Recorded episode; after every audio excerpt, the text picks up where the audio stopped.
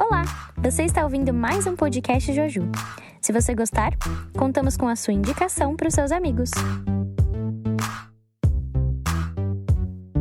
Fala, gente! Tudo bem? Como é que vocês estão? A gente começa aqui mais um episódio de disciplinas espirituais e hoje o tema é sobre a importância da Bíblia.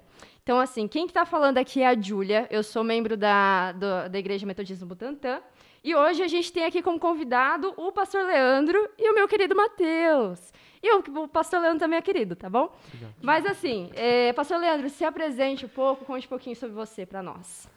Oi, eu sou o Leandro, eu tenho 30 anos, eu sou formado em Ciências da Computação, ou seja, nerd.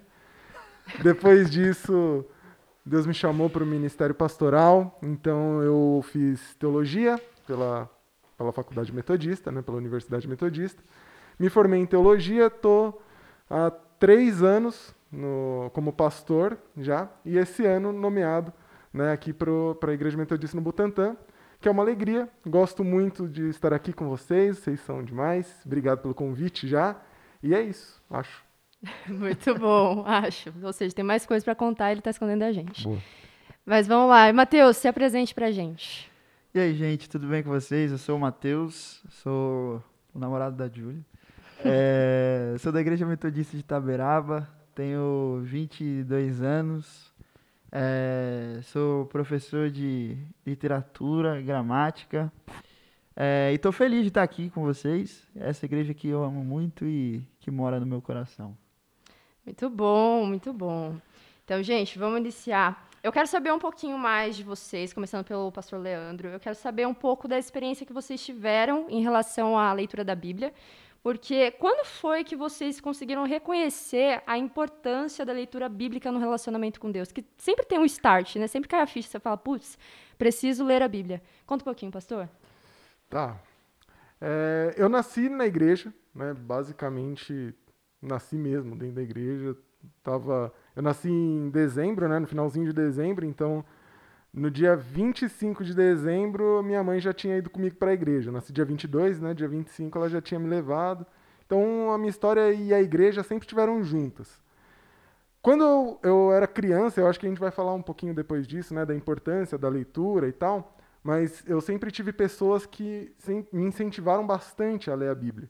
Né? Aquele negócio de decorar um versículo, de ler na frente, né? de chamar a escola dominical, chamar a classe e ler um versículo. É, quando adolescente também, a minha experiência, acho que a minha experiência principal com Deus, que me fez realmente entender o que era Deus, o que era a Bíblia, quem era Jesus, foi quando eu era adolescente. E eu acredito que foi o meu start para entender quem era esse Deus que se relacionou comigo e eu queria conhecer ele, eu queria entender ele. E aí foi quando eu percebi que a Bíblia ela era um canal, né? O que eu poderia encontrar Deus ali, o porquê dele se, dele se relacionar com as pessoas, a intenção de Deus. Então, acho que foi quando eu era adolescente, esse meu primeiro start. E o meu segundo start, que é o que me deixou apaixonado pela Bíblia, foi na faculdade de teologia. Que foi quando eu percebi que a Bíblia ela é muito maior do que eu imaginava. Né? Então, meio que a minha cabeça explodiu mesmo, né? estudando mais a fundo e tal, olhando os arredores da Bíblia, né? o que tinha na, é, das pessoas que escreveram ou das pessoas que falavam. Então, o meu primeiro start quando eu era adolescente, o segundo, é, agora mais velho, né? quando eu me formei em teologia. Que legal, hein? Que bacana. E que legal também perceber que você já tinha já essa, essa questão com a leitura bíblica, mas na teologia isso acabou se aflorando muito mais, né? Porque é meio óbvio, mas a gente sabe que as coisas são muito mais profundas por lá, né? Uhum. E você, Matheus? Me conta um pouquinho. Comigo é, foi mais em relação... Quando eu, quando eu era criança, é, meu avô me levava para a igreja toda semana. De, ele era obreiro da Assembleia de Deus e meus pais trabalhavam de dia e eu ficava. Meus pais trabalhavam à noite, né? E à noite eu não tinha com quem ficar, eu ficava com meu avô. E eu era obrigado a ir para a igreja com ele toda terça e quinta e eu detestava ir para a igreja. Eu queria ficar assistindo Digimon toda terça e quinta e eu não podia porque eu tinha que estar lá no, na igreja. É, e na época eu não gostava, mas aquilo para mim foi importante porque acho que foi ajudando a criar o temor do Senhor no meu coração. E eu lembro que de terça-feira era o culto normal e de quinta-feira era mais um estudo bíblico. E às vezes eu tinha seis, sete anos é, e eu via como as pessoas liam a Bíblia e eu via como as pessoas é, se interessavam por estar ali e eu fui meio que me interessando também. E eu me lembro que o que me chamou a atenção para ler a Bíblia foi Apocalipse. E aí é meio, meio estranho, né? Porque eu lembro de estar num estudo bíblico falando sobre o final dos tempos. Aí eu fiquei, né, minha cabeça explodiu também. Falei, como assim essa história de que o mundo vai acabar, Jesus vai voltar? Existe isso mesmo? E, e ali eu fui me interessando por ler o livro de Apocalipse. E aí eu queria estar tá, ali, já foi a época que eu fui pegando gosto em ir para a igreja. Né? Mas eu tinha assim uns 7, 8 anos e eu queria ler Apocalipse para entender como as coisas iam, iam terminar. Quando é, meu, minha, minha família foi para a igreja metodista, minha mãe, meu pai, é, eles estavam desviados né, antes e aí foram para a igreja metodista. É, a gente tinha uma escola dominical muito forte. E ali a gente tinha ali algumas aulinhas é, que hoje a gente, a gente olha para a aula das crianças, às vezes a gente pensa, pô, aula de criança é só para deixar elas quietas durante o culto. Mas tem coisa muito importante que acontece ali. Ali a semente é plantada. E aí eu lembro que tinha várias professoras é, que ensinavam a palavra de verdade é, e falavam da importância de ler a palavra. E faziam a gente decorar versículo. E no culto de, de domingo à noite a gente tinha que decorar, declamar o versículo para ganhar um prêmio. Então acho que tudo isso foi importante, né? E dentro da minha casa, minha mãe sempre foi uma pessoa que leu muito a palavra, né? A, a minha mãe, minha tia, que são duas pessoas que eu admiro muito, sempre é, foram muito fluentes assim na Bíblia, sabe? Elas sempre conversavam muito sobre a palavra entre elas e eu ficava ali muito entretido. Então, às vezes eu estava em casa e elas faziam desafios assim: "Ah, fala aí os 12 filhos de Jacó, sabe? E elas falavam mesmo, e sabia de cor.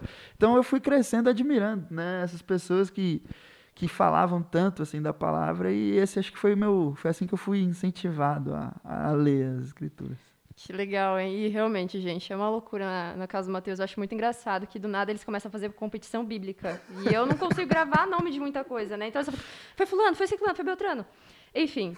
E, e, gente, no meio disso tudo também, eu achei muito legal que vocês citaram, ambos citaram a, a, a Escola Bíblica Dominical, né?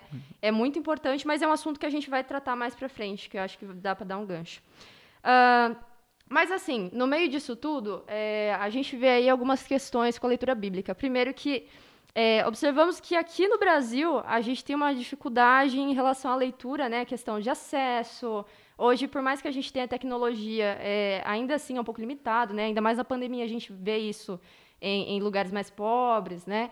Mas isso também, isso para a gente que está aqui dentro da igreja, né? Que a gente tenha mais acesso, de certa forma, vemos que as pessoas têm dificuldade no estudo da palavra. E aí eu queria saber de vocês, né?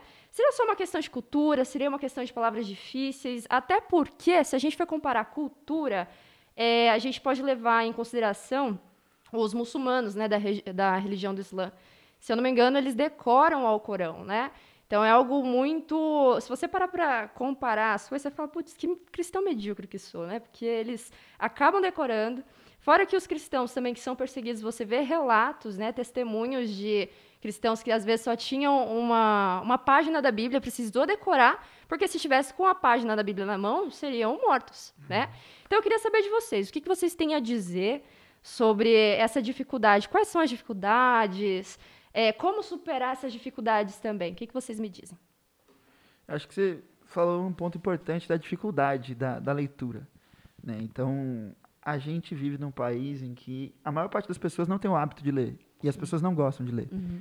Então, eu que sou professor de literatura, eu vejo que as pessoas não leem, os alunos não gostam de ler. Né? São poucos os que gostam de ler, os que leem livros.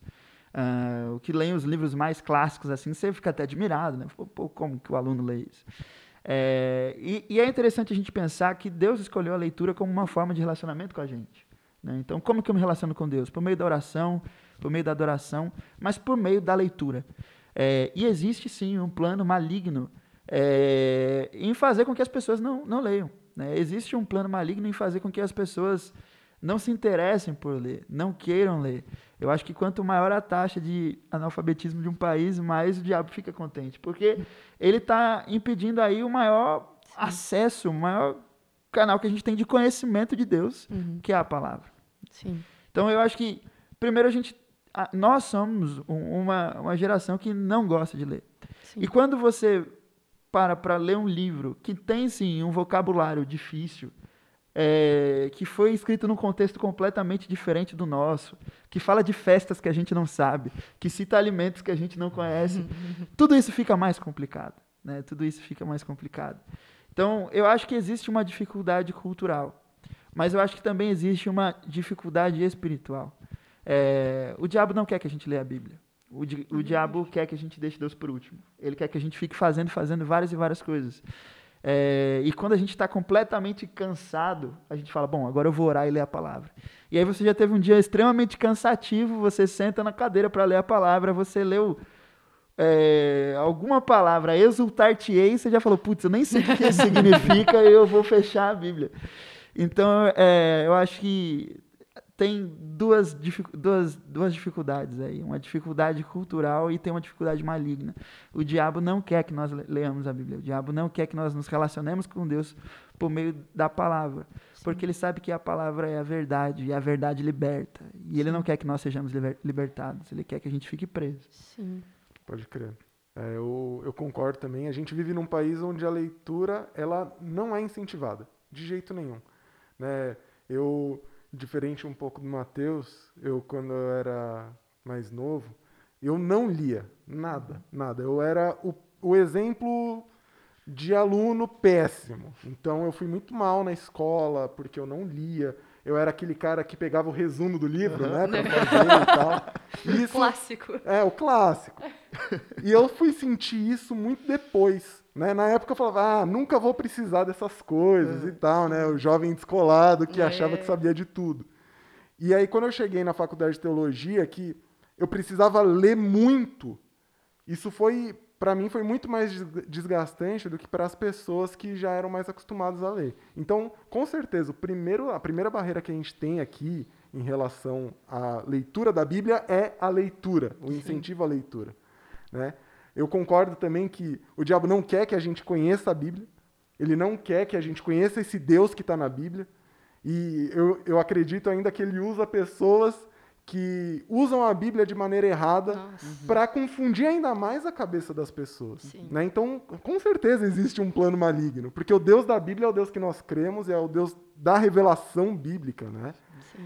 E, mas tem um, um outro, eu não sei se vocês vão concordar comigo, mas tem um outro fator que impede, que eu acho que é a tradução da Bíblia. Uhum.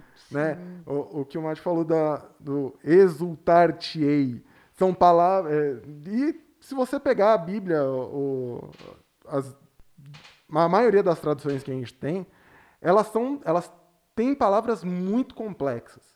Né? Eu tenho um, um, uma história, eu, tava, eu trabalhava num, num lugar antes do que eu estou agora, e tinha uma moça lá, que era uma copeira, e a gente conversava muito, né? E ela ficou descobrindo, ela acabou descobrindo que eu era cristão e que na época eu fazia teologia ainda, né? E aí ela, olha, eu, eu gosto muito de ler a Bíblia, mas eu não entendo. Porque eu pego para ler e aí tem um monte de palavra ali eu não entendo. E aí eu, putz, como que eu ajudo ela? Eu falei, olha, é, é, realmente, é difícil. Né? Não sei se talvez ler a Bíblia com um dicionário do lado ou perguntar. Eu sei que na época eu me coloquei à disposição. Falei, se você está lendo alguma coisa e você não entendeu, pode me procurar. Eu vou, eu não sei tudo, eu não conheço tudo, mas eu posso tentar te ajudar. Então eu, eu entendo que a tradução era um pouco difícil é, para mais acesso. Né? É claro que muita gente vai entender e se não entender sabe como procurar mas eu acho que a maioria das pessoas não entende e não sabe que ela pode usar uma ferramenta externa para entender o que está sendo dito ali. Né? Então Sim. eu penso que essa, acho que são essas três barreiras aí que a gente tem em relação à leitura da Bíblia. Mas a gente tem ainda é, várias versões agora. Acho que dos últimos anos para cá tem aparecido mais Bíblias, Sim. tipo Bíblia do homem, Bíblia da mulher, na linguagem de hoje. É. É, tem aquela até uma Bíblia que a gente brincava quando a gente era adolescente, que era a Bíblia freestyle, era alguma coisa assim, que tinha uma tradução toda zoada, assim, Jesus falando mano e tal. E aí, não, não levando para esse lado, para falar assim se a Aquela Bíblia história não. de Mas- salve, irmãos. Isso, e aí isso. já chega, né? Nessa, né? É, não falando que isso seja a, a própria escritura, mas a gente tem uma diversidade de, de versões hoje, né, que, é, que é muito grande, que acho que ajuda para quem tem essa dificuldade. Então, eu, eu mesmo, eu tenho uma Bíblia lá em casa que eu gosto muito, que chama Bíblia Viva. É, é uma linguagem, eu acho que é muito acessível, sabe? É, lá, na, lá em Itaberaba a gente comprou várias dessas Bíblias e a gente dá sempre que vai um visitante que não é de igreja nenhuma, sabe? É, para essas pessoas, porque para o novo convertido, ele pega a Sim. Bíblia e ele vai ler a palavra, é realmente complicado. Aham. É realmente muito complicado. Então, ter uma Bíblia com uma linguagem acessível, mais fácil né, de entendimento, eu acho que é um caminho. Então, se você aí tem dificuldade em ler a palavra, eu acho que procurar essas versões, a tradução da linguagem de hoje, É. Bíblia Viva, a versão, acho que é transformadora, né? A tam- mensagem também. A Ah, é mensagem todas essas são bastante acessíveis e, e- e torna tudo isso mais, mais simples. Com certeza. E, e, assim, vocês falando aí, me lembrei agora uma história engraçada, né? Aliás, tem a- a- o pai do Matheus também passou por uma situação parecida. É, agora, na Record, agora não, né? Faz tempo na Record lançou aquela novela Gênesis, né? E a mãe de um, a mãe de minha amiga, não, a amiga da minha mãe, ela falou uma situação, foi engraçado.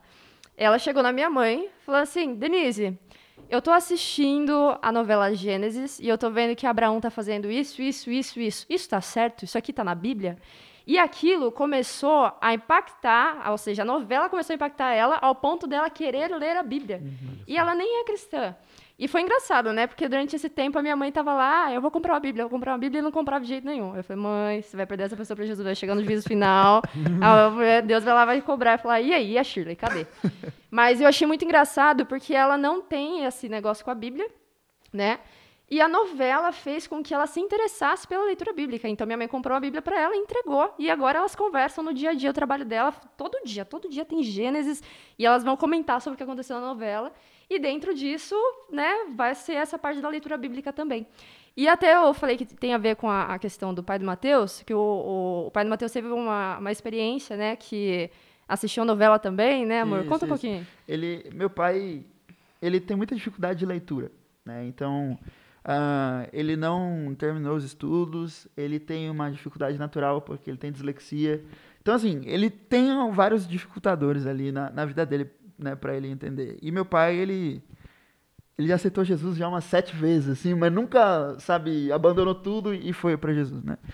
Ah, e ele tem uma dificuldade de compreensão, de leitura. Ele consegue ler, mas ele não entende aquilo que ele lê. E essa é a bênção né, que a gente tem da- das artes no dia de hoje. Então, o que, que sempre impactou a vida do meu pai? Peça de teatro na igreja. Sempre que tinha apelo no final de peça de teatro, meu pai aceitava Jesus. Sempre, sempre. É, e desde que a, no- a Record começou a lançar essas novelas mais voltadas para a palavra, meu pai começou a assistir todas. E, e assim, ele antes ele assistia outras novelas, mas agora ele fala: "Não, essa novela é boa, porque ela é séria, não sei o que e tal, não tem baixaria, não tem nada disso". É, e o que é legal é que ele começou a assistir várias e várias novelas, Dez Mandamentos, Jesus, e ele ficava fascinado, sabe? É, fascinado. E às vezes ele pergunta pra gente assim: "Pô, mas tem isso na Bíblia mesmo?" Tem algumas coisas que não tem, né? Porque sim. para dar um enredo. Verdade poética. É, mas ele essa semana acho que um- teve um episódio que em que Deus aparece para Abraão e, e para Sara, né? Sim. E aí na novela eles colocaram Jesus, né? O Deus personificado, né? A teofania. E meu pai estava chorando vendo Jesus, sabe? Ele estava chorando vendo aquilo. É, porque aquilo ali, a novela, por mais que ela este, por mais que seja uma novela, é a palavra, né? A palavra é a palavra sendo transmitida. E, e isso é, é importante porque isso tem gerado fé na- no coração dele, sabe? Então, é, a fé vem pelo ouvir e o ouvir a palavra de Deus e ele tem escutado através disso. Né? E aí tem uma outra situação também que é uma funcionária da minha tia. Minha tia tem uma empresa e a funcionária dela começou a assistir os Dez Mandamentos e falar para minha tia que estava gostando. Minha tia deu uma Bíblia para ela E a mulher começou a devorar a Bíblia e ficava perguntando: Nossa, mas Jesus não aparece logo, né? Então ela queria saber onde estava Jesus e tudo incentivado por, por essas novelas e tal. É, e aí só lembrei agora, o meu pai, ele assistia até aqueles desenhos bíblicos que passavam de Sim, domingo meu de manhã. Sei. Até hoje ele assiste. Então você vê que existe uma sede pela palavra. Ele só tem a dificuldade da leitura. Por isso que é importante, né, que haja esse incentivo, assim. Sim. Tem muita gente que criticou a novela. Para mim a novela é uma benção. É, Sim. eu acho que o evangelho tem chegado na minha casa por causa da novela. Sim. Ah, que, que da hora isso, cara. Muito é, legal, é né? muito importante, né? A- as diversas maneiras de apresentar a Sim, Bíblia, né? E sim. que legal, que, que testemunho da hora esse, mano. Gostei. Muito legal, né? Impactado, de verdade. É, é- é interessante. Ele, todo dia ele tá lá. Todo dia ele tá sentado vendo a novela, sabe? E eu acho que é mais do que uma fidelidade, sabe? Meu pai, ele é São Paulino roxo. No dia que a gente tá gravando aqui, faz um dia depois da- do primeiro jogo da final do Paulista. Ele falou, mano, eu só vou assistir o jogo depois que terminar a novela. Ele, ele tá interessado, Que sabe? Ele não quer saber do futebol. Pode estar parecendo qualquer coisa, ele quer assistir a novela. Eu acho que é uma sede, sabe? É uma, é uma sede por Deus. Com certeza. E até uma dica também, tô lembrando agora, é, para quem não sabe, tem uma série chamada The Chosen. Então, The Chosen, ele conta a história de Jesus, né, no Novo Testamento. Então, fica a dica aí para você que, se por acaso tem alguma dificuldade na, na leitura bíblica, eu acho que isso daí ajuda a queimar o coração. Acho que muitas vezes a gente precisa desse processo de queimar o coração também para ser impactado de alguma outra forma, né? Lógico que tudo é disciplina, mas sempre tem a primeira vez. Uma outra dica também é, sobre isso. A, tem uma tia minha muito querida, né? E ela, a visão dela foi degenerando, né? Hoje ela é praticamente cega. E ela gosta muito da Bíblia. É, é- é a pessoa, acho que é a pessoa que eu conheço que mais sabe sobre a Bíblia. E ela, mesmo sabendo tanto, ela gosta muito de ler. E por conta dessa doença que ela teve, ela não conseguia mais ler, né? Então, o que que ela, o que que ela fez por algumas vezes, né? Ela pedia pro esposo ler para ela ou para os filhos e tal. E aí ela pegou a Bíblia lida, né, para ouvir, né? Que assim, talvez não seja a solução ideal para muita gente, mas principalmente para quem tem dificuldades visuais é muito importante, né? A gente sabe que tem a Bíblia em braille, mas ah, muitas pessoas não sabem o braille também, né? Então ouvir a Bíblia né, é muito legal e verdade. tem várias versões, tem em milhares de vozes diferentes. Você pode até escolher a que vai te agradar mais. Cid de Moreira. tem a do Cid Moreira. tem várias, tem em várias línguas, né? Então, é, é também uma dica aí, né, pra galera que às vezes tem, não, não gosta de ler muito, tem um tempo lá de ficar num fonezinho antes de dormir, ou vai ouvir um podcast Joju, ou coloca a Bíblia lá É. pra ouvir também, né? É isso aí. Você falou isso, Lê, eu lembrei de uma situação. Tem uma senhorinha na minha igreja, sabe aquela tiazinha de oração da igreja, assim, que todo mundo leva o pedido do pra ela? É a irmã Gina, lá de Itaberaba. Ela é uma benção. E ela tá também com a visão sendo degenerada, né? E nesse tempo de pandemia, ela não pode ir para a igreja e ela não consegue mais ler a Bíblia. E eu liguei para ela esses dias aí e ela falou: "Ah, minha maior dor é que eu não consigo ler a palavra". Né? E eu dependo da TV aberta para ler a palavra. Então ela depende daqueles canais, assim, às vezes tem coisas boas na TV aberta, mas às vezes a gente sabe que não tem. Né? E ela depende disso para ler a palavra. Para a gente ver o quão é importante a gente valorizar o acesso que a gente tem à palavra. Né? Tem gente que quer ler, mas não pode. Né? Gente né, que, que ama a palavra e não pode. Mas a gente que pode, muitas vezes a gente não valoriza. Né? É então é verdade. importante a gente se dedicar à leitura. É verdade. Não, mas faz sentido mesmo, gente. Mas assim, é, vocês também tocaram no assunto sobre pessoas que acabaram de se converter. E aí, como é que eles ficam no meio disso? Tipo, por onde que eles podem começar a estudar a palavra? E até emendando uma, uma perguntinha na outra, como, acho que a- a, a questão maior do novo convertido é como é que a gente interpreta a ação de Deus no Antigo e no Novo Testamento? Porque aí vem a pergunta, Deus mudou? Deus não mudou, mas e aí? Eu, se você é novo convertido e você está ouvindo esse podcast, eu vou te dar uma primeira dica. Não começa por Gênesis. eu, eu falei que eu sou nerd, né? Eu, eu sou o nerd Star Wars mesmo. E se você conhece Star Wars, você sabe que a primeira trilogia ela não começou no 1, ela começou no 4. Né? Então é o episódio 4, 5, 6. E ali tinha a história de pessoas que você foi conhecer a história delas depois. Né? Então, se eu posso te dar uma dica, é, inicia pelo, pelos evangelhos, né? Mateus, Marcos, Lucas e João. Vão falar histórias parecidas, vão ter algumas que têm, é, na, têm a mesma história né? nos três ou nos quatro. Tem algumas que são específicas de um, tem algumas que são até parecidas, são quase a mesma história, mas tem algumas diferencinhas. Então, se você quer uma dica, comece por, pelo Novo Testamento. Se o Antigo Testamento e o Novo Testamento, Deus mudou nesse, nesse caminho, não. Eu acho que o que mudou muito foi a percepção das pessoas de Deus. Uhum. Né? A Bíblia, ela é como Deus se relacionou com as pessoas. Né? A Bíblia foi escrita por pessoas. Né? E, e diferente do que muita gente acha, eu, eu não sou. De, de, é, eu vou respeitar todo tipo de pessoa que entende tal isso, mas eu não entendo que a Bíblia foi escrita enquanto ela acontecia. Né? Até porque, principalmente no Antigo Testamento, não era o, as pessoas não tinham a, a, a escrita. Ela era uma tradição oral, né? Então isso foi escrito um tempo depois, né? É, eu penso dessa, eu entendo dessa forma, né, a Bíblia. Então o que a gente tem é a percepção de pessoas que ouviram de histórias que vieram de outras pessoas, né? Então Deus não mudou. O que mudou, eu acho que foi muito da nossa percepção de como Deus se relaciona e de como as pessoas da Bíblia entenderam como Deus se relaciona. Né? Até porque no Novo Testamento vem Jesus e muda muita coisa. Mas não porque Deus mudou, mas porque as pessoas relacionavam com Deus de uma forma e Jesus veio e falou: Olha, você não precisa disso. Uhum. Você tem esse outro caminho aqui. Né? Você tem esse acesso. E aí mudou muita coisa para a gente. Para Deus, não. É, é, porque na questão do, do Antigo Testamento, a gente vê muito a questão de Deus é, castigador, né?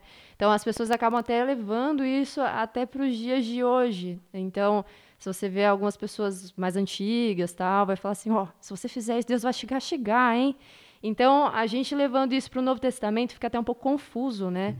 Então, é, enfim, comentem, gente, comentem, porque até eu às vezes fico, meu Deus, e agora? Para onde que eu vou? E, e você, amor? O que, que eu... você dizer? Então, esses dias eu vi uma explicação boa para falar sobre isso, porque, assim, sendo sincero, parece que Deus mudou. é, acho que lá no finalzinho de Malaquias vai falar, porque eu, o Senhor, não mudo. Aí você vê no Novo Testamento, parece que é um outro Deus, sabe? É, no Antigo Testamento é um Deus que manda fogo cair do céu. Uhum. No Novo Testamento é um Deus que parece ser mais amável, mais doce. E a gente fala, mano, o que aconteceu com esse Deus? Um Deus que salva ladrão é. é o mesmo Deus que destruiu uma cidade inteira. É, Sim. o Deus que salvou o ladrão é o outro que é o Deus que permitiu que o urso matasse Nossa. os meninos que riram do profeta careca. Tipo, Nossa. é, tem coisa que não, não parece que não faz. Senhor, perdão. É, tem a morte do cara que morreu segurando a arca da aliança, né? Putz, ele não queria deixar a arca da aliança é, cair, ele morreu. Verdade, meu Deus. É, e esses dias eu vi uma explicação muito boa, né? Que está em Gálatas 3, 24 e 25, né, que diz o seguinte: De maneira que a lei nos serviu de aio para nos conduzir a Cristo, a fim de que fôssemos justificados pela fé. Mas tendo vindo a fé, já não permanecemos subordinados ao aio. Olha aí, mais uma palavrinha difícil é, aí. Então. Aio. O que é o aio? Aio é um tutor. A lei é o tutor que nos encaminha para Cristo. Tutor é o professor, né? Aquela pessoa que te acompanha. E aí eu vi uma pessoa fazendo a seguinte reflexão. Quando você é jovem, jovem assim, criancinha, seus pais eles precisam ser rígidos com você. Eles precisam ser muito duros com você. Então, ah, mãe, não quero escovar o dente. Não tem essa de não quero escovar o dente. Você vai escovar o dente, senão eu vou te bater, senão eu vou te colocar de castigo. É, precisa ser duro. Uhum. Quando você passa dos 18, sua mãe te manda escovar o dente, você vai lá, hoje eu vou dormir sem escovar o dente. E sua mãe não vai te bater. Mas você. Por quê? Porque você já sabe que dormir sem escovar o dente vai te fazer mal. Mas sua mãe não precisa mais te bater. É...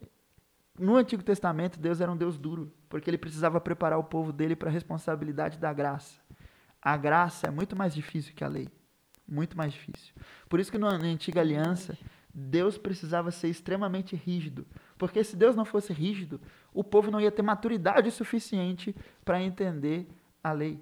Então não é que Deus mudou, o que mudou foi a aliança. Hum. A lei, ela tem sim, ela é- parece ser mais pesada, mas na realidade a graça é infinitamente mais difícil. Sim. É, então, se na lei eu não podia matar, agora se eu xingar o meu irmão, minha alma já pode ir para o inferno. Uhum. É, se na lei eu Nossa. não tinha que adulterar, na graça, se eu olhar para uma pessoa com uma intenção impura, eu já adulterei. Então é, é muito mais difícil. Então no Antigo Testamento, Deus precisava pegar pesado com, com, com o povo para que eles tivessem maturidade suficiente para viver a graça. Não foi Deus que mudou, a aliança que mudou. Né? Deus, Deus permanece o mesmo, Ele é o mesmo para sempre. E se parar para pensar, o povo do Antigo Testamento era um povo é, com uma cultura muito limitada. Né? Se, se você parar para pensar, antes dos dez, dos dez mandamentos, o que, que eles tinham ali, né? Era, era um negócio de, tipo, é a lei do mais forte, é o olho por olho, dente por dente. Então era um povo que é, tinha que aprender também nessa, nessa pegada mais pesada, né? Porque eles a, a cultura escrita, a literatura, a filosofia, Sim. o porquê do eu, do outro, veio muito tempo depois, né? Então a gente vai encontrar Deus se revelando porque o povo entendia daquele jeito, Uhum. né? Muitas vezes. E a gente precisa de regra, né? A gente precisa de Nossa. A gente precisa de regra. Por mais que a gente queira um mundo sem regras, e por mais que as pessoas de hoje estejam pregando um mundo sem regras, a gente precisa de regra. Porque sem regra a gente vira bicho. A gente- Sem É regra verdade. Vira bagunça. vira bagunça. Então, É a- nós humanos, a gente precisa desses limites. sabe? Sim. Nossa, gente, quando você fala- foi falando assim, minha cabeça, bum, sabe aquele meme? Foi parecendo isso. Mas então, novo convertido, olha só, hein? Lê o Novo Testamento. É, vamos lembrar. E se você quiser ler o Antigo Testamento, lê os profetas. É tão legal, é tão bonito. Hum, é verdade. E uma coisa que é muito importante, eu acho que muita gente tem essa dúvida, né? A Bíblia, ela não, ela não tem uma ordem cronológica. Ah, é. Você não pode pegar a Bíblia e falar e entender que o Gênesis foi o que aconteceu primeiro, ou a escrita, né? Eu digo. Sim. Aí veio todo. Se você ler a Bíblia de forma cronológica, você vai se perder, você não vai entender nada. E não é nem o, o, o intuito da Bíblia. O intuito da Bíblia não é ser um livro histórico, né? É um livro de fé. Nossa, então, verdade. não importa se você lê do meio pro final, ou se você começa em Apocalipse, que nem o Mate. Não importa isso. Deus vai revelar e vai falar com você do jeito que você vai entender. Sim. Né? Então, acho que é isso. Não? Bom. Eu vi a história de um novo convertido que começou a ler Mateus. Aí ele foi, leu lá o nascimento de Jesus, os milagres, a crucificação, a ressurreição. Aí quando ele foi para Marcos, ele falou: Ué, mas Jesus nasceu de novo. É. Tipo, não é um livro cronológico, não é um livro cronológico. é- são visões Sim. diferentes de Jesus, mas que o ideal é realmente você começar pelo Novo Testamento, sabe? É- é- porque é mais simples, é mais fácil de entender. É, e aí, quando você tiver uma maturidade, aí você vai pro, pro Antigo Testamento, vai por Salmos, né? Mais, mais Sim. tranquilo e tal. Sim, é verdade. E no final você lê Apocalipse. É, é verdade. Teve uma vez que, quando eu era criança, na verdade, eu deveria ter, sei lá, uns oito anos, estava naquele auge de quero ler, quero ler, quero ler. E aí eu ficava na casa da minha avó lendo só Apocalipse. Gente, pra quê? a criança de oito anos não conseguia dormir. A criança de oito anos ficava falando que o demônio ia pegar fulana. Nossa, virou um auê. E aí minha avó falou, não, você vai ler a Bíblia, mas você não vai ler Apocalipse agora. Não é o momento. E, gente, sobre essa questão de ler o Antigo Testamento também, é, quando você for lendo o Novo Testamento, a maioria das Bíblias tem a nota de rodapé, que vai também mostrar né, a referência bíblica do Antigo Testamento. Então, se por acaso você acabar se sentindo confuso, né, olha a nota de rodapé, vê lá para onde que ele te leva. É bem interessante porque dá para você casar as ideias, né? Então a Bíblia de estudo também é é bom, né? Que Sim. tem ali as, as notas ali que. é, principalmente que a Bíblia tem muita coisa assim. é, não é uma cultura ocidental, é uma cultura oriental. Por mais que seja difícil para a gente entender isso, não é uma cultura nossa. Então eles vão falar de festas e lugares que a gente não sabe É onde é. E- então é importante você ter uma Bíblia de estudo com notas de rodapé para que você entenda, Uhum. né? Para que você entenda melhor do que, que eles estão falando, né? É, o que é Samaria, o que é Jerusalém, sabe? Uhum. É importante você entender o que são esses lugares, porque são lugares importantes, né? Para a narrativa da Bíblia. E até isso, quando a gente entende o que a gente está lendo e os arredores, né, que eu falei no começo, é, os arredores da Bíblia, a, a situação que esse povo vivia, a gente, a gente tem uma outra percepção.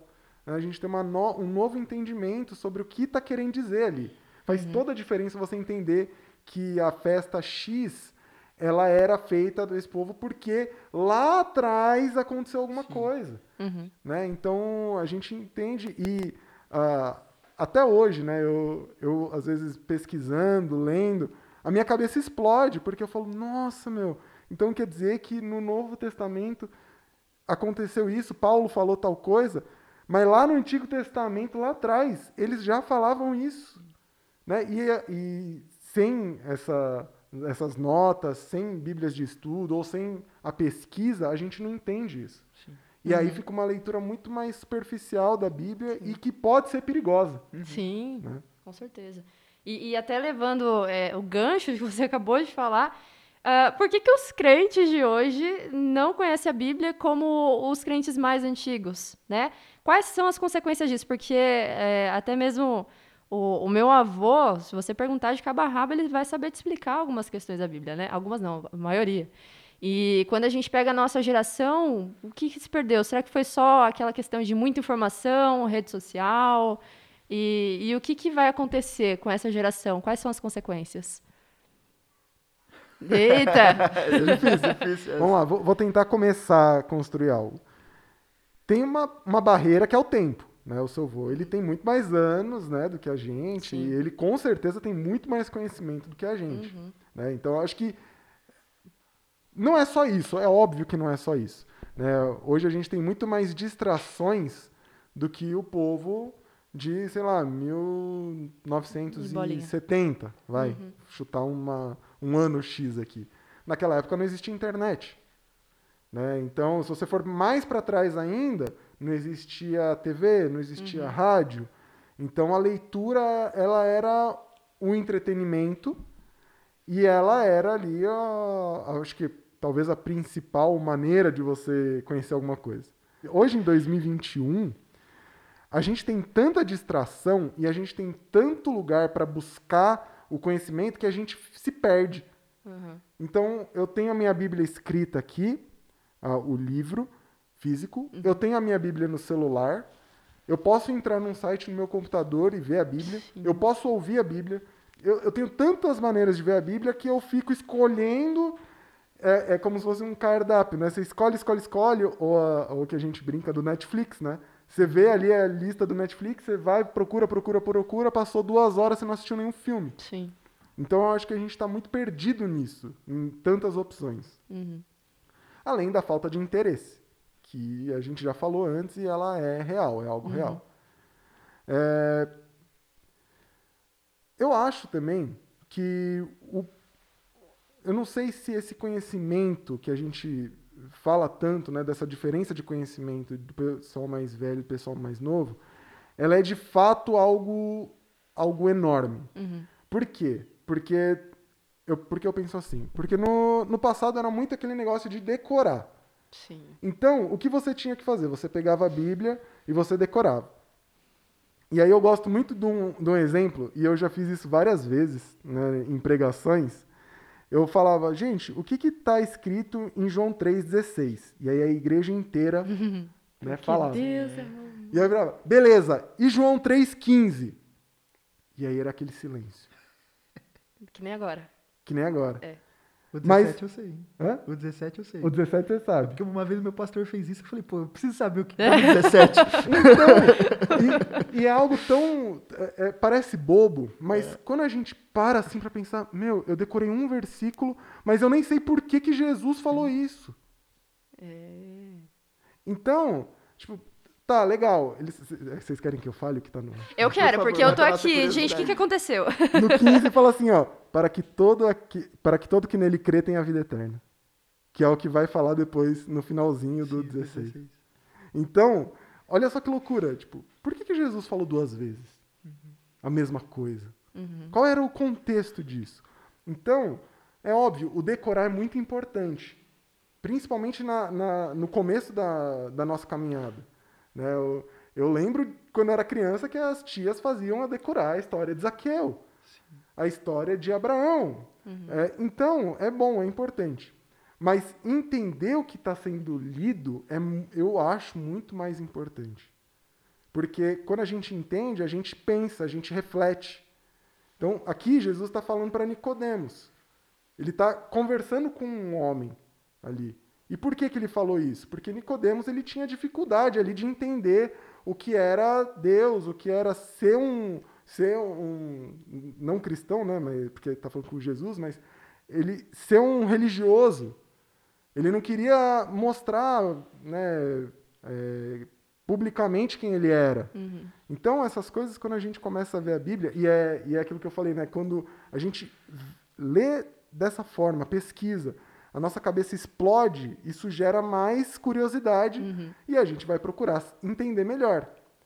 Então, depois que eu comecei a, a ver a Bíblia também desse jeito, né, eu tenho conversas com meus pais, principalmente com meu pai, de coisas que ele falou: Meu, eu nunca parei para pensar nisso.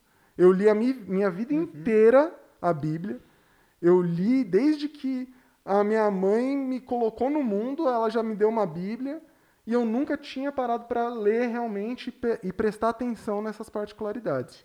Então, existe a diferença de conhecimento, eu concordo, mas também é, fal- nas duas, né, na nossa geração e na geração dos nossos pais, talvez dos nossos avós, também existe essa parada de não conhecer de fato o que ler. Uhum. Sim. É, eu, eu concordo com você, Lê. Eu acho que a geração, as gerações passadas, eu acho que é fato que eles conhecem mais do que a nossa, né? Que eles têm mais conhecimento, embora a gente tenha mais acesso. Né? Uhum. Então hoje você tem diversas linguagens, você tem Bíblia no celular, você tem Bíblia disponível na internet, você tem canal do YouTube, podcast, tem tudo, todo lugar É. você pode encontrar alguma coisa falando sobre a Bíblia, filme, série, tudo. É, mas eu acho que é fato que as, as gerações que vieram antes da gente, acho que eles sabem mais as histórias. né? Então, é, se a gente pegar a, a própria história de Israel, tem muito crente que tem dificuldade, que não entende ali a questão é, do processo dos juízes, dos reis, porque tudo isso é bem complicado, né? Ah, então a nossa geração acho que ela tem menos conhecimento a respeito disso, embora a gente tenha mais acesso. Mas eu acho que existe conhecimento e conhecimento. É, tem muita gente que tem aquele conhecimento que é soberbo, né? Ah, sabe coisas sobre a palavra. Igual eu falei lá da- das minhas tias, assim, da minha mãe e da minha tia, que brincou, ah, quais são os 12, é, os 12 filhos de Jacó? Beleza, mas o que, que isso tem de prático? Ah, isso não tem nada prático, é só conhecimento por conhecimento. Assim como na própria faculdade, tem muita gente que sabe muita coisa, né, mas não tem aquele conheci não conhece Deus de verdade. né? Eu acho que o principal quando a gente lê a palavra é, é ter como objetivo encontrar o Senhor. É, é, eu não vou ler apenas um livro para eu decorar e para eu ter várias e várias informações.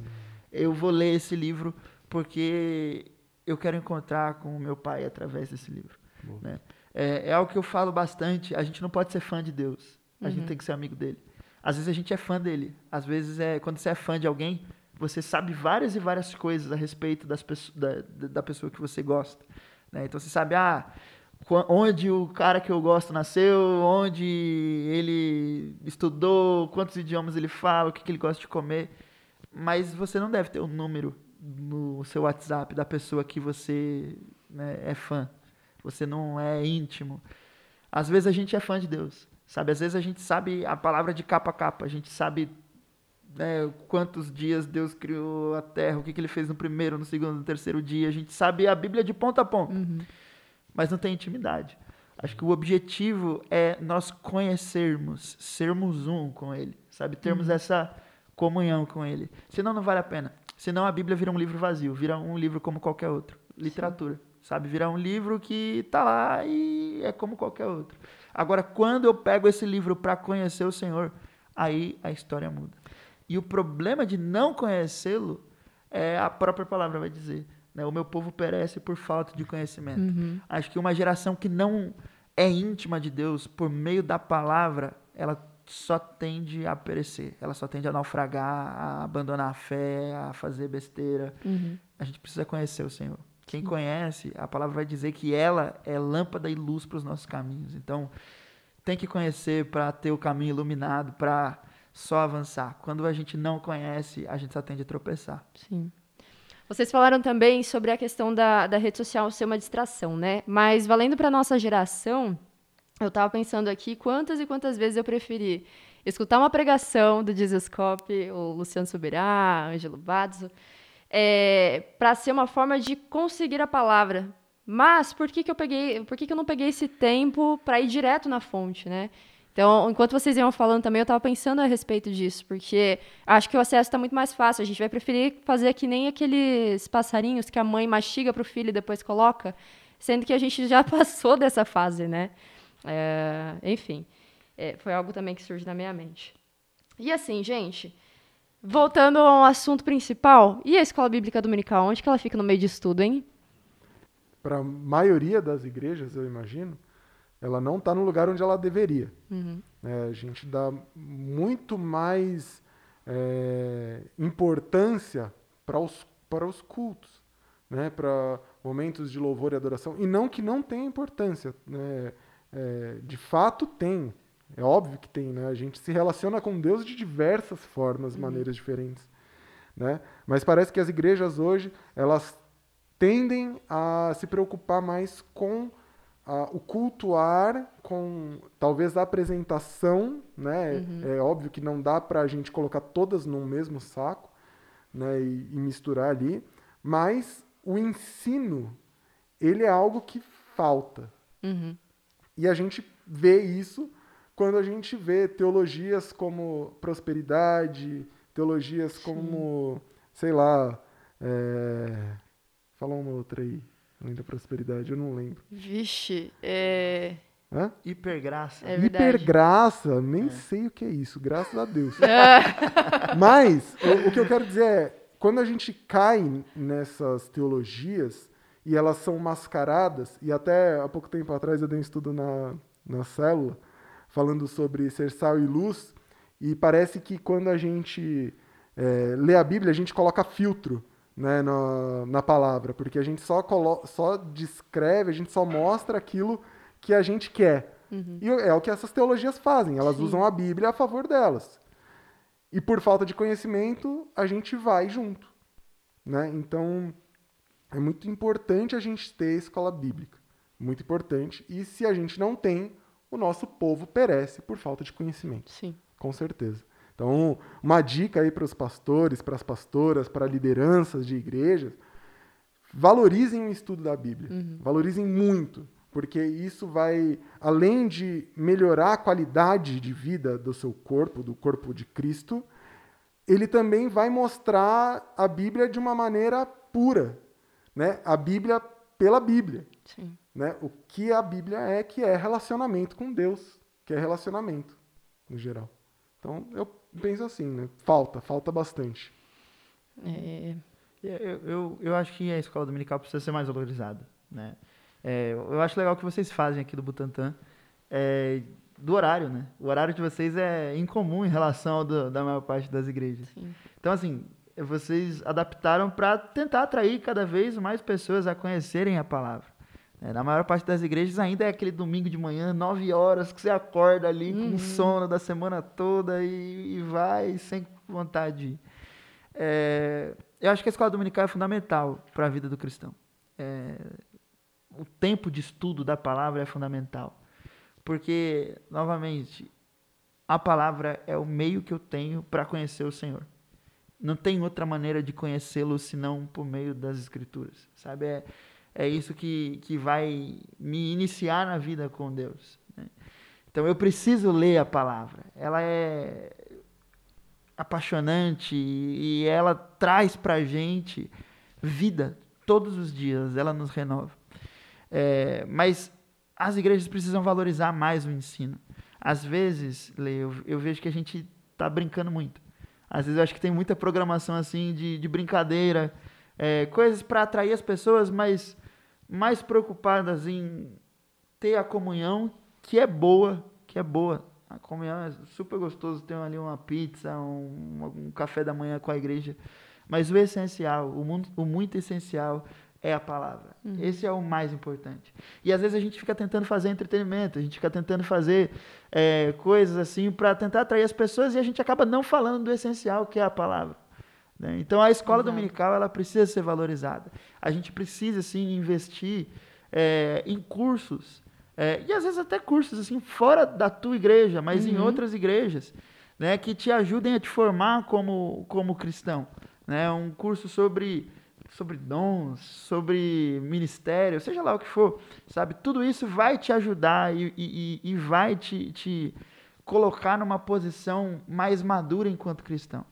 É, e aí a escola dominical ela precisa ser forte. Acho que uma igreja Sim. que tem uma base bíblica forte permanece, sabe? Eu Legal. acho que por que, que a gente vê muitas igrejas fechando? Por que, que a gente vê muitas igrejas é, sem sem muitos membros? Porque ali não tem uma base bíblica forte. E aí, base é bíblica, novamente, não é conhecimento por conhecimento, mas é aquele conhecimento que transborda, aquele conhecimento que vem de Deus, sabe? É, é fundamental que as igrejas sejam bíblicas e é, fundamental, é fundamental que nós cristãos, cristãos também sejamos bíblicos. E falta, falta escola dominical. Sim, é verdade. Mas e aí, e vocês? Como vocês são pregadores, pastor e futuro pastor, né, amor? Não sei. Ah, não sabe? Só joguei assim, joguei, né? Cantei essa bola lá atrás. É... Como que a leitura bíblica impacta diretamente na pregação? Porque, assim, gente, eu, eu sei que eu teria facilidade com pessoas. Se eu chegasse e conversasse assim, tete a tete, tipo discipulado, seria muito mais fácil basear no dia a dia da pessoa. Mas para uma pregação, não. Talvez, quem sabe, um dia. Mas nesse momento eu olho e falo, gente, é muito complicado. Como é que vocês têm essa relação da, da leitura bíblica na, na, pregação? É difícil uhum. e às vezes perigosa. É. Por quê? É, isso aconteceu comigo, né? É uma experiência minha mesmo, pessoal, enquanto eu estava na faculdade. Nesse, nesse ímpeto de querer conhecer mais uh, os mistérios da Bíblia, né? de forma mais. É, não, não de coisa sobrenatural, mas dos mistérios que ela traz, né? dessas perguntas que a gente tem, eu, eu me vi num momento onde eu li a Bíblia única e exclusivamente hum. para isso. Sei. Né? Então, uh, nossa, as minhas pregações, e nem, nem querendo é, de alguma forma falar que são boas, mas eu colocava muito, muita curiosidade. Expectativa na pregação, né? É, eu, eu, eu, eu virava assim, eu, não, então, mas isso aqui aconteceu, porque lá atrás isso aconteceu. Uhum. E esse povo que estava aqui em volta, eles agiam dessa maneira. Uhum. Então, a minha leitura, e isso não é ruim, isso só virou ruim para mim porque era a única forma que eu estava me relacionando com a Bíblia. Nossa. Faltou, estava faltando a Bíblia como é, devocional para mim, so, sobre palavra que precisava, eu precisava ler ali, entender e refletir uhum. dentro do meu coração. Né? Então, quando a gente tem esses desafios de, de pregar e de passar a palavra para muita gente, se a gente não toma cuidado, a nossa leitura bíblica ela acaba virando só para isso. Uhum. E não pode ser só isso. A gente tem que ter a leitura para a gente, que Deus vai falar só, só para a gente mesmo, sozinho. E isso é muito importante para todo mundo, não só para quem prega. Porque da mesma forma que eu dei a minha a, a, a, minha perspectiva aqui, o meu, meu testemunho, tem gente que não lê a Bíblia. Uhum. Vai na igreja e aproveita para ler a Bíblia quando o pastor vai pregar. Uhum. É Deus falando com você? É. É Deus falando com todo mundo ali. Mas e no seu quarto? E sozinho? E só aquilo que você precisa saber? E só aquilo Sim. que Deus quer falar única e exclusivamente para você? Uhum. Você vai ficar esperando você estar tá deitado ou dormindo e Deus aparecer em sonho? Aparecer um anjo? Você vai ficar esperando isso? Se você pegar sua Bíblia e ler ali qualquer, qualquer coisa, literalmente, Deus pode falar tremendamente com você. Não estou falando para você abrir a Bíblia num, numa Sorteio. página aleatória, sortear. Mas eu, eu digo que se a gente tiver essa, essa vontade de falar com Deus, de conhecer Deus, é isso, é Bíblia. Né?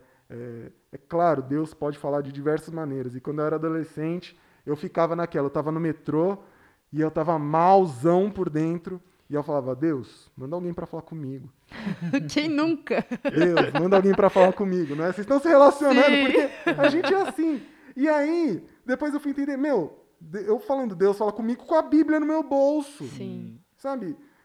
Problemas que eu tinha que resolver ali internamente, que se eu tivesse lido a palavra, eu teria resolvido. Uhum. Então, se hoje eu penso diferente. Se hoje alguém vem falar comigo e vem falar, Leandro, Deus mandou te dizer, eu fico chateado. porque eu falo, Deus, Ai, caramba. você mandou alguém porque Eu eu, não É, fui procurar. Caramba, meu Deus, que situação. Então, é, a, a minha relação hoje, eu acho que ela é uma relação mais saudável. Sim. né? Eu consegui encontrar um meio termo de ter a minha devocional, eu, Leandro, sozinho, e quando eu vou preparar uma pregação.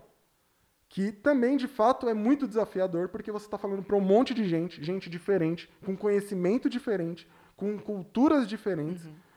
Então, é, é desafiador, mas eu creio no Deus que inspira, né? E no Deus que. E, e pelo menos a minha oração é sempre: Deus, me usa, eu sou canal aqui, e que não saia nada da minha cabeça. Né? Principalmente que não saia do que o Leandro sabe, mas daquilo que o Senhor sabe, revelou para mim e eu posso transmitir de alguma forma. né? Acho que cada pregador tem o seu. É, é diferente, né? Cada um tem o seu, a sua maneira. Cada pregador tem a sua maneira diferente de preparar o sermão, né? Mas eu acho que o fundamental é que todo pregador tem que ler a Bíblia, sabe? É, todo mundo tem, todos, todos nós. Mas acho que o pregador eh, precisa muito mais, né? Porque é a função dele, é a vocação dele. É, comigo, eu, eu também soube entender essa diferença de ter uma vida devocional e o que é pregação. O que, que Deus está falando para mim, que é só para o Mateus, e o que, que Deus quer falar para a igreja. É, é, demora um tempo para a gente entender essa, essa, essa divisão, né? É, mas eu acho que é fundamental que o pregador conheça a palavra, conheça muito da palavra. É, porque às vezes eu vou pregar em um lugar e eu tenho um tempo de oração e eu falo, Deus, o que, que o Senhor quer falar com, a, com aquelas pessoas? E aí, de repente, Deus coloca um tema no meu coração por meio da oração. Aí eu quero que você fale de santidade, eu quero que você fale de é, perdão. E aí, quanto mais da palavra você conhece, maior é o, o leque de oportunidades que você tem de abordar o assunto. Uhum. Comigo é mais ou menos assim. Comigo funciona dessa maneira, né? Quando eu vou pregar, Deus coloca um assunto no meu coração. E aí eu vou procurar um versículo. Às vezes Deus coloca um versículo no meu coração e, e é aquilo que ele fala. É, mas é fundamental conhecer a palavra. É fundamental você amá-la e tê-la dentro de você, porque às vezes, com certeza já aconteceu com você. Às vezes você está no meio da pregação e de repente um versículo surgiu na cabeça que ele se liga diretamente com o tema e parece que a pregação muda, sabe? E, é Deus te conduzindo. E, e, e- e é, isso só acontece porque você conhece a palavra, sabe? Isso só acontece porque você conhece esse livro. Então, quanto mais você conhece, mais você prega. E para quem não prega, quanto mais conhece a palavra, mais você vê Deus no seu dia a dia Sim. né? É, você vê uma situação, você fala, caramba, na palavra fala isso. Caramba, na palavra fala aquilo. Então, quanto mais a palavra você conhece, maior é a oportunidade que você tem de utilizá-la a favor do reino. Bacana, hein, gente? Enquanto vocês estão falando, eu nem falei nada pro Lê na hora que eu tava só aqui refletindo, né? Mas eu achei muito legal essa questão de o que é para mim e o que é para a igreja. É, eu, às vezes, eu também paro para fazer a ministração de louvor, né? E eu tenho esses momentos devocionais e tem muitas vezes que eu tenho dificuldade em entender o que é para mim e o que é para a igreja, né? Então, toda essa questão de discernimento, de você ler a palavra também, esconder aquilo no coração e, e conseguir entender né, o momento certo de você falar ou simplesmente de meditar. E eu queria até mesmo entrar nesse assunto, porque assim, como que a gente se apaixona pela palavra? Como que a gente esconde ela no coração? Ultimamente a gente, se você parar para ver eh, esses pregadores atuais, né, que estão mais em destaque, muitos deles têm falado sobre meditar na palavra.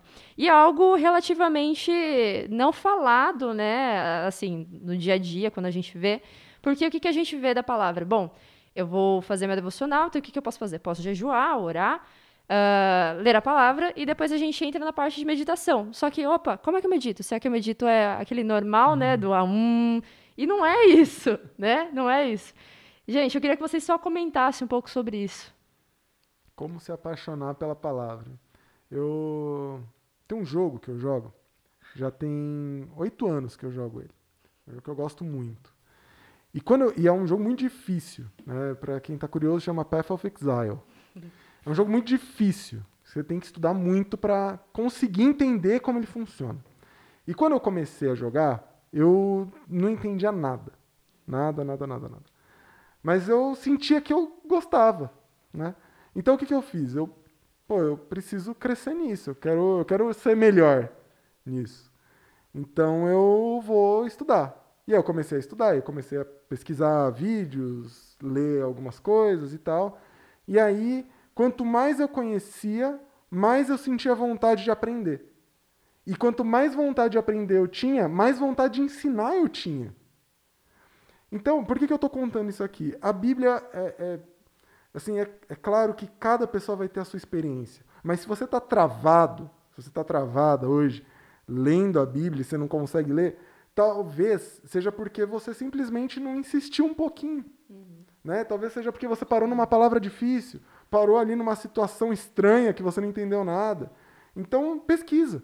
Né? Não, não, não é pecado é, digitar no Google lá por que Davi tirou a roupa e dançou ali no meio de todo mundo. Uhum. Não é pecado fazer isso. É você entender o porquê que está acontecendo isso na Bíblia. Né? E aí você vai lá, pesquisa e você fala, ah, é por isso. E aí isso vai te levando a entender, a querer conhecer mais. E eu acho que é, é, tem que ser algo metódico, né? Você tem que realmente parar ali. Não é fácil.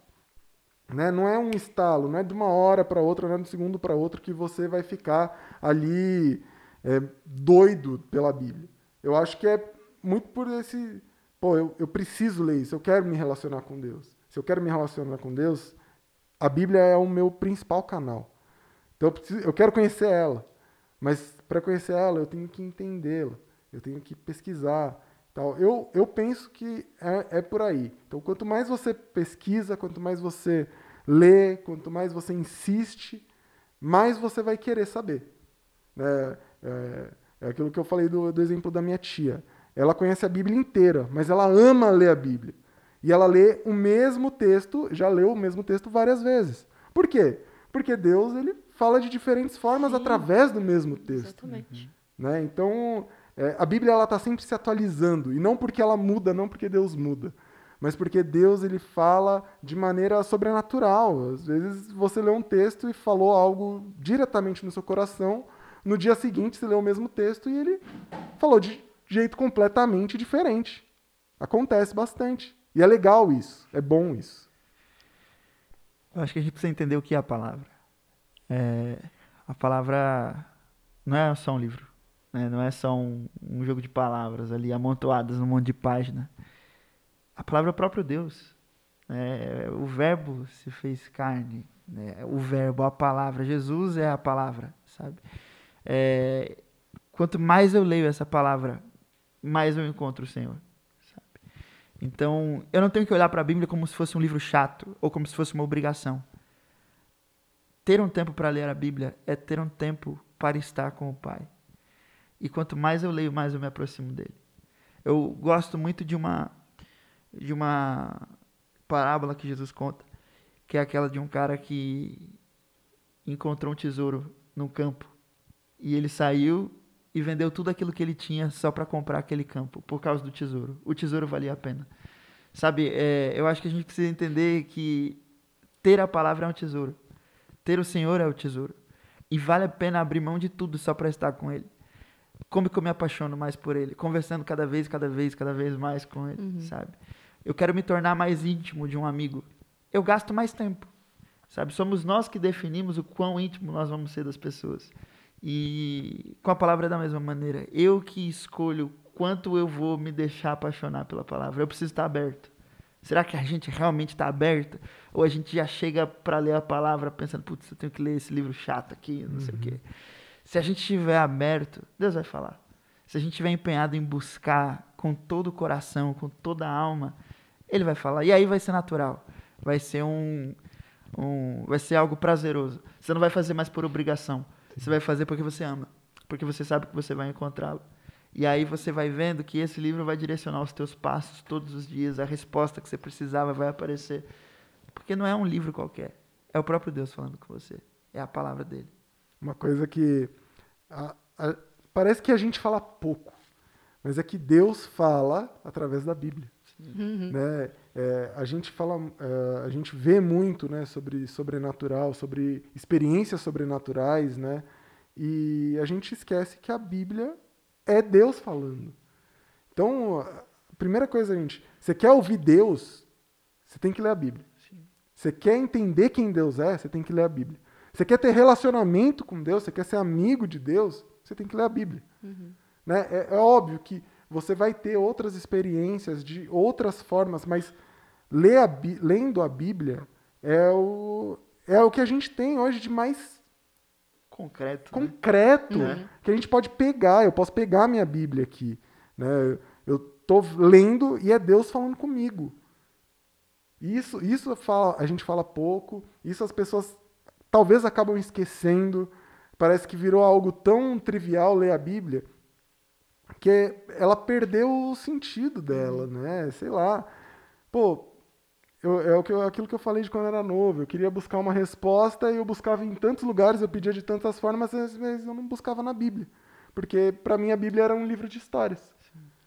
Então, a partir do momento que a gente coloca na nossa cabeça que a Bíblia é Deus falando com você, independente se ela foi escrita por X, Y ou Z, independente do tempo que ela foi escrita, independente da tradução que ela tem, é Deus falando com você. E isso é, isso é importante, isso é genuíno. Né? É, é a Bíblia falando, é, é, Deus falando com você através da palavra dele, da Bíblia, da, de um livro. Uhum. Né? É louco isso, é, é, é doideira. Gente, Engraçado, né? É sobrenatural. Uhum. Né? Pô, eu já eu gosto muito de Senhor dos Anéis. Né? E eu, eu li um, um dos, uma das obras de, do Tolkien, é o Silmarillion, que é o Gênesis do Senhor dos Anéis, que é como uhum. é, aconteceu ali a Terra-média. E eu, nossa, que bonito isso, que da hora! Né? E ele tem muita coisa que ele pega da Bíblia, porque era muito católico e tal. Uhum. Eu li e, pô, maneiro, legal.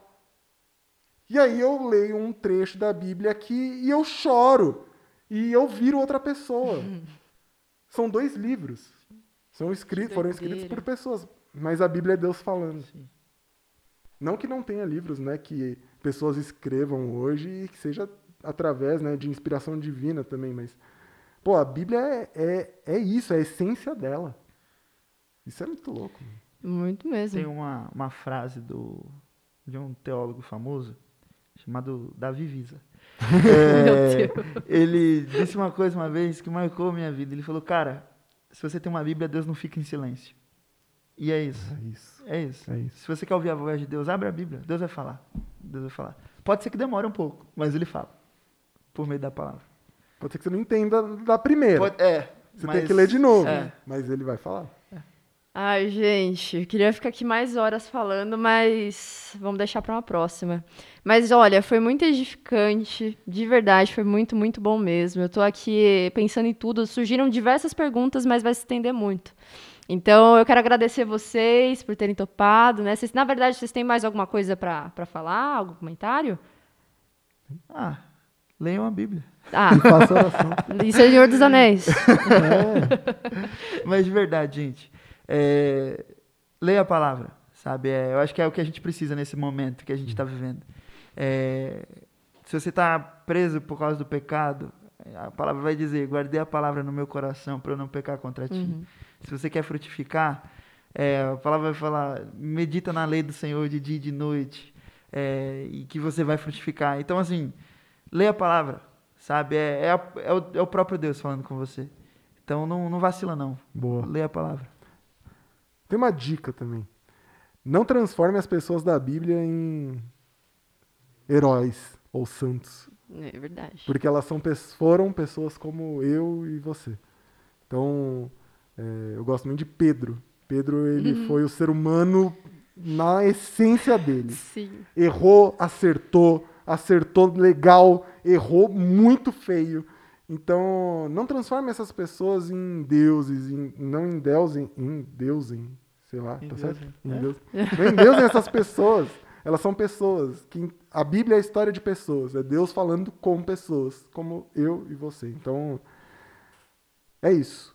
Tratem a Bíblia da maneira que ela é. Leiam a Bíblia, façam oração para não ser um vacilão, como diria É. a música. É verdade.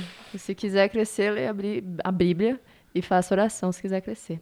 Mas, gente, é isso. Mais uma vez, muito obrigada. Foi muito bom. E você, cara ouvinte, se você conhecer alguém que se converteu agora, manda para essa pessoa. Compartilha no Instagram, compartilha no grupo da família, grupo da igreja. Gente, é isso aí. Até a próxima, viu? Obrigada.